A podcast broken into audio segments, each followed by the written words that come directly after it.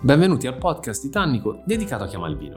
Io sono Marco Rossi, wine expert e teacher della Tannico Flying School. In questa puntata vi parlerò dei protagonisti al centro della rinascita del vino della Romagna. Terra generosa e rustica, ma capace di sorprendere.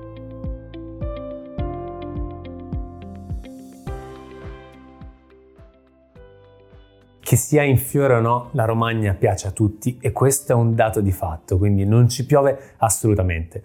Quando facciamo riferimento a questa regione da un punto di vista vitivinicolo, potremmo utilizzare un'immagine per spiegarla semplicemente in modo molto diretto, ovvero la Romagna è una fonte, una fontana proprio di generosità liquida e i vini rappresentano alla perfezione proprio il carattere tipico e l'ospitalità tipica romagnola. Infatti, utilizzando un ossimoro, potremmo cercare di sintetizzare dicendo che i vini nelle loro espressioni sono dotati di una morbidezza ruvida oppure di una ruvidezza morbida, come vogliamo vedere, e sono accoglienti sempre, sono in grado di portare al convivio immediatamente, senza essere mossi, frizzanti o spumantizzati, quindi stiamo parlando comunque di vini fermi e questa è un'altra grande caratteristica, vini dotati comunque anche di una grande generosità e grande profondità. Dopotutto siamo in un territorio non troppo grande che è stretto tra gli Appennini e il mare, quindi riesce a, ehm, ad avere comunque come risultante le caratteristiche di entrambi entrambe,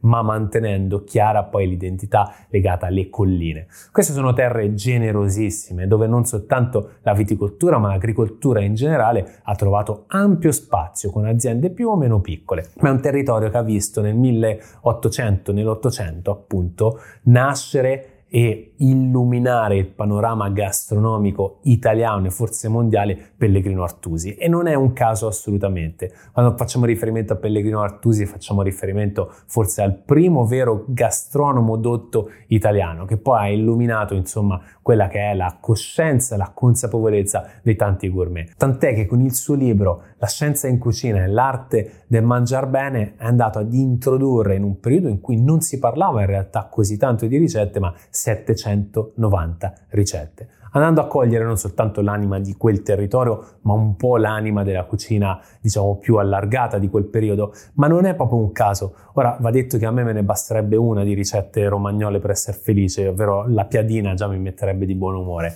Però abbiamo un, uno spettro molto ampio e anche i vini si sono comunque allineati a questo tipo di visione. Infatti non ci dobbiamo sorprendere se i vini romagnoli in questo momento sono proprio alla riscossa e stanno suonando la carica con due vitigni principalmente, tra l'altro molto particolari perché quando parliamo di Albana stiamo parlando anche di presenza di tannino all'interno del vino e parliamo di un vino bianco fondamentalmente. E poi abbiamo quello che è l'orgoglio tipico vero romagnolo ovvero il sangiovese. Molto diverso ovviamente dal sangiovese toscano e poi avremo modo di capire e di vedere come mai. Però la Romagna oggi riesce proprio ad illuminare il firmamento del vino grazie alla sua espressione schietta, sincera, senza tanti filtri, andando a riflettere proprio quelle che sono le generose colline e la grande tradizione del cibo e del vino proprio della Romagna. E lo fa attraverso, tra l'altro, più di una denominazione, perché troviamo ben una DOCG, ma 10 DOC e 4 IGT all'interno di questo piccolissimo territorio. E in più la cosa bellissima è che in Romagna tutto comunica, dai nomi dei luoghi ai nomi dei vini, passando per i nomi dei vitigni. Ne cito uno su tutti, ovvero il Pagadebit, che aiutava i contadini effettivamente a pagarsi i debiti.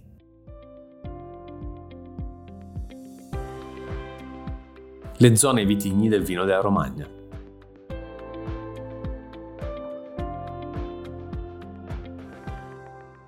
Definire i confini della Romagna non è semplicissimo, infatti la possiamo identificare quasi più come uno state of mind piuttosto che come una zona.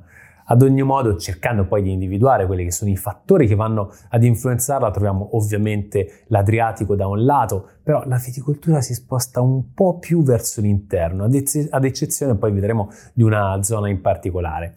Abbiamo quindi un'influenza forte culturale legata ovviamente alla confinante Emilia che è sul lato ovest e anche nella parte nord e poi abbiamo nella zona sud dove eh, soprattutto sud e sud-ovest troviamo l'Appennino, il confine con la Toscana e con le Marche che per tanto tempo in realtà c'è stata proprio una concomitanza di, di comuni e di territori, tant'è che alcuni territori marchigiani facevano parte effettivamente della Romagna e viceversa.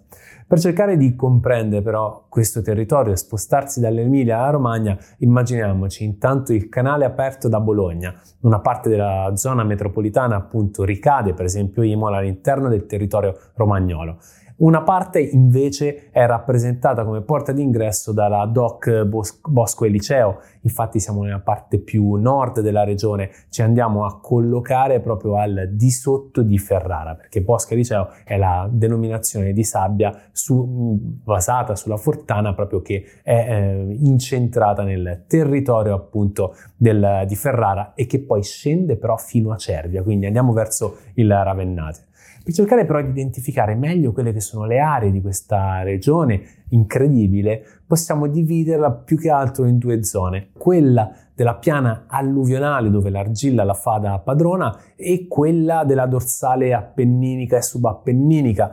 Abbiamo ovviamente vitigni differenti, nella parte della dorsale appenninica e subappenninica troviamo l'Albana, per esempio, il Sangiovese e il Trebbiano e quindi capiamo anche qua quelle che sono le influenze, gli scambi con le regioni vicine che fanno il, i protagonisti, che quindi dominano proprio lo scenario dei vitigni. Il suolo qui non è di origine alluvionale, i suoli sono antichissimi e molto profondi e si prestano alla perfezione a questo tipo di viticoltura. Mediamente siamo con una viticoltura a 400 metri di altitudine, quindi anche buone escursioni termiche. Se andiamo sulla piana alluvionale invece, un po' più generosa, un po' più rigogliosa, siamo nella zona tra Ravenna, Cesena e Imola per intenderci, quindi per cercare di eh, posizionare, troviamo tanti altri vitigni. Comunque in generale la Romagna è caratterizzata anche dai vitigni internazionali che soprattutto nella piana appunto si trovano, ma soprattutto da quei vitigni autoctoni e unici che trovano in questo clima che è temperato, non è poi così mediterraneo, eh? non pensate, non vi fate ingannare dalla presenza del Mediterraneo perché l'inverno è veramente freddo, l'estate tende a essere calda con delle buone temperature medie ma non diventa quasi mai torrida, soprattutto nella zona vitivinicola che appunto si spinge un po' più verso la parte interna. Quali sono questi vitigni protagonisti mettendo da parte appunto i tre della zona appenninica e gli internazionali che sono i classici che troviamo? Ce ne sono due molto particolari perché dovete pensare che la, le denominazioni qui si esprimono o sul vitigno, e ne troviamo diverse che riguardano quasi tutta la regione, oppure sulla città o addirittura sui colli a ridosso della città, ma quelle sui vitigni sono forse le più interessanti. Infatti troviamo il cosiddetto pagadebit che fa denominazione a sé stante ma che riguarda praticamente tutta la regione perché tocca le province di Ravenna, tocca quella di Cesena, Forlì, ma va a toccare anche quella di Rimini. Quando parliamo di pagadebit, questo nome è molto particolare, è molto evocativo. In realtà stiamo parlando di bombino bianco. Caratteristica principale sono queste note floreali che rimandano poi verso il bianco spino con queste belle note erbacee in bocca risulta molto secco, a volte leggermente amaricante, però è un vitigno generosissimo che non soffre minimamente quelle che sono le annate, riesce a essere sempre rigoglioso ed è abbastanza anticipato nella maturazione e permetteva ai contadini quindi di pagarsi i debiti. Dava la garanzia dell'annata, ma soprattutto di avere uva disponibile prima ancora di andare a raccogliere le altre. Però un altro vitigno molto interessante, andando a giocare sul colore opposto, è la cagnina. Intanto abbiamo capito che la Romagna è una terra di opposti, perché troviamo l'Albana e il Sangiovese che sono le due eccellenze abbiamo poi il pagadebit e dall'altro lato appunto la cagnina. Altro non è che un refosco che è stato portato qua in epoca bizantina, dall'Istria addirittura è stato portato ed è caratterizzato anche questo, quindi del refosco da peduncolo rosso, in realtà da una colorazione in fase di maturazione rossa proprio del, del, raspo e questa è una delle caratteristiche principali. Il vino che ne deriva è un vino abbastanza terrano, mettiamolo in questo modo. È un vino che tende a essere abbastanza duro in bocca, che quasi morde appunto il palato e per questo veniva definita cagnina. Sono tantissimi comunque i vitigni che popolano questo territorio ed è interessante però andare a vedere come i vari produttori sono andati ad interpretarla. I protagonisti del vino romagnolo.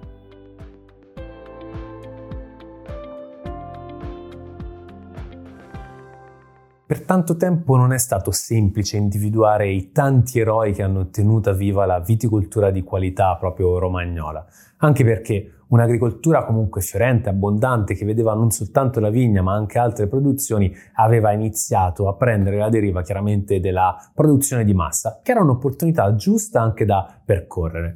Non ci dobbiamo infatti stupire assolutamente se è proprio nel territorio di Faenza, quindi siamo all'interno principalmente di quella piana facilmente lavorabile, di quella piana che è anche molto generosa, troviamo Caviro. Caviro, per intenderci, nasce nel 1966 ed è la più grande cantina cooperativa d'Italia, tra le più grandi d'Europa in assoluto, ed è l'azienda che produce Tavernello, per intenderci. Abbiamo comunque sotto questo cappello quindi dell'abbondanza di tanta produzione anche dei piccoli produttori e sono tantissimi, ma si trovano anche in quella zona appunto che riguarda Cesena, Imola e Ravenna e non dobbiamo minimamente pensare che questa sia una zona di produzione massiva e basta, perché incontriamo per esempio Ancarani, Ancarani è una piccolissima realtà che ha addirittura valorizzato in un territorio in cui c'era stata a un certo punto una corsa anche ai vitigni internazionali il centesimino. Centesimino è un vitigno proprio tipico romagnolo che era completamente perduto, era quindi scomparso completamente dal, dal, radar, che è stato ritrovato a Faenza, quindi torniamo in quel territorio che spesso abbiamo attribuito alle grandi produzioni, all'interno di un cortile proprio dentro la città ed è scampato così alla fillossera. La zona di Oriolo, quindi dove si trova la torre di Oriolo, dove si trova addirittura la cantina di Ancarani, è quella che poi è diventata il primo custode di questo vitigno. Ma Ancrani non è l'unico, troviamo anche la Sabbiona che si è dedicata anima e corpo proprio al centesimino. Questo ci fa comprendere come però ci siano tante sfaccettature all'interno di questo territorio. Ci sono anche aziende più storiche, tipo Poderi dal Nespoli, siamo nella zona di, di Forlì che dal 1929 ha tenuto altissima la bandiera appunto romagnola, tant'è che per tanti anni si è proprio identificata la qualità della regione con la loro produzione. Parliamo di DOC Sangiovese di Romagna, ma anche di IGT Forlì per intenderci. Se però parliamo di Sangiovese è probabilmente la zona di Predappio quella che dà poi le espressioni qualitative più interessanti per quanto riguarda poi il Sangiovese di Romagna.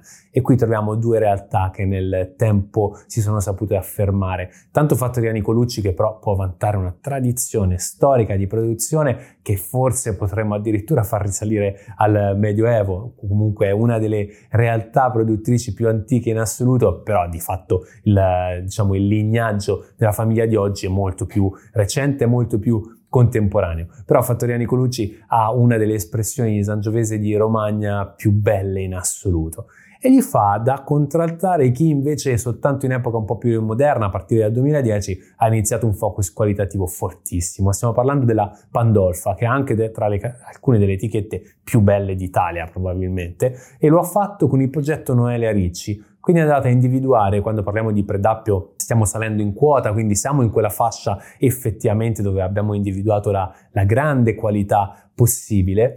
Ecco, eh, qui stiamo parlando di vigneti più in quota e Noelia Ricci è un progetto, come se fosse un'azienda nell'azienda, di zonazione preciso e perfetto e puntuale, che è riuscito quindi a restituire dei Sangiovese molto moderni, tra l'altro, beverini, facili da bere, ma mai banali.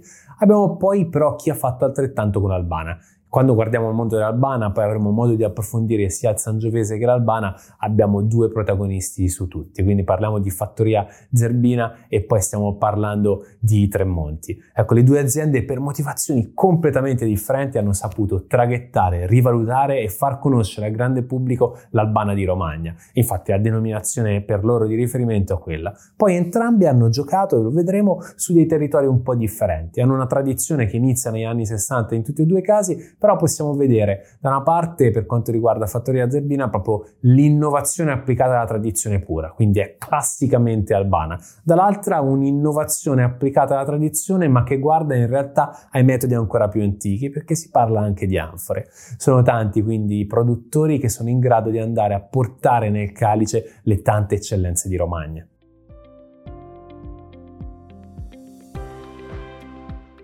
Tra Albana e Sangiovese.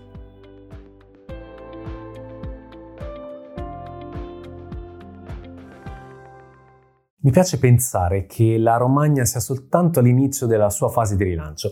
Forse di rilancio è sbagliato in realtà perché siamo noi che siamo approcciati a questa regione troppo tardi e quindi la stiamo scoprendo un po' alla volta. Abbiamo tolto quel, quel velo di Maya, quella diciamo nube o quel lenzuolo che ci impediva quasi di vedere questa regione fino in fondo nelle sue caratteristiche. Questa fase di riscoperta la dobbiamo comunque sia a produttori tradizionali, sia a produttori innovativi, che anche a produttori naturali che in questa regione riescono a coesistere alla perfezione.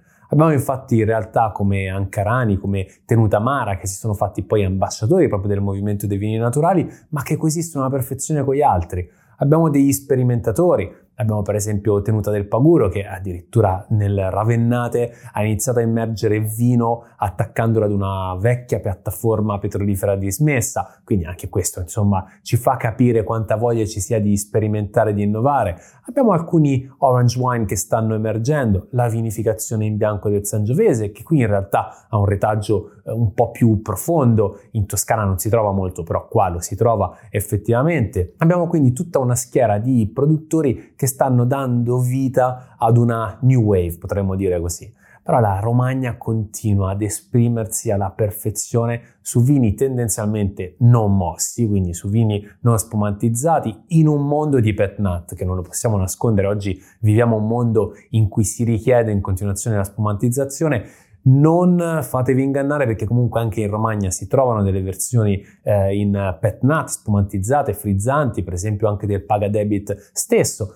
E il successo che Romagna sta attraversando lo dobbiamo probabilmente anche ai tanti vitigni autoctoni che stanno piacendo veramente tanto e non poco. Quindi da Cagnina appunto il Pagadebit, che già dai nomi sono simpaticissimi, ma sono anche buonissimi arrivando al centesimino, che quindi ha una storia lunghissima da poter raccontare, toccando poi con, con, mano ovviamente anche il Fortana, quindi questo vitigno che poi è la cosiddetta uva d'oro perché veniva vista come una fortuna per i produttori perché era fruttana, quindi produceva veramente tanto, ma facciamo riferimento principalmente a una denominazione che riguarda più l'Emilia che la Romagna.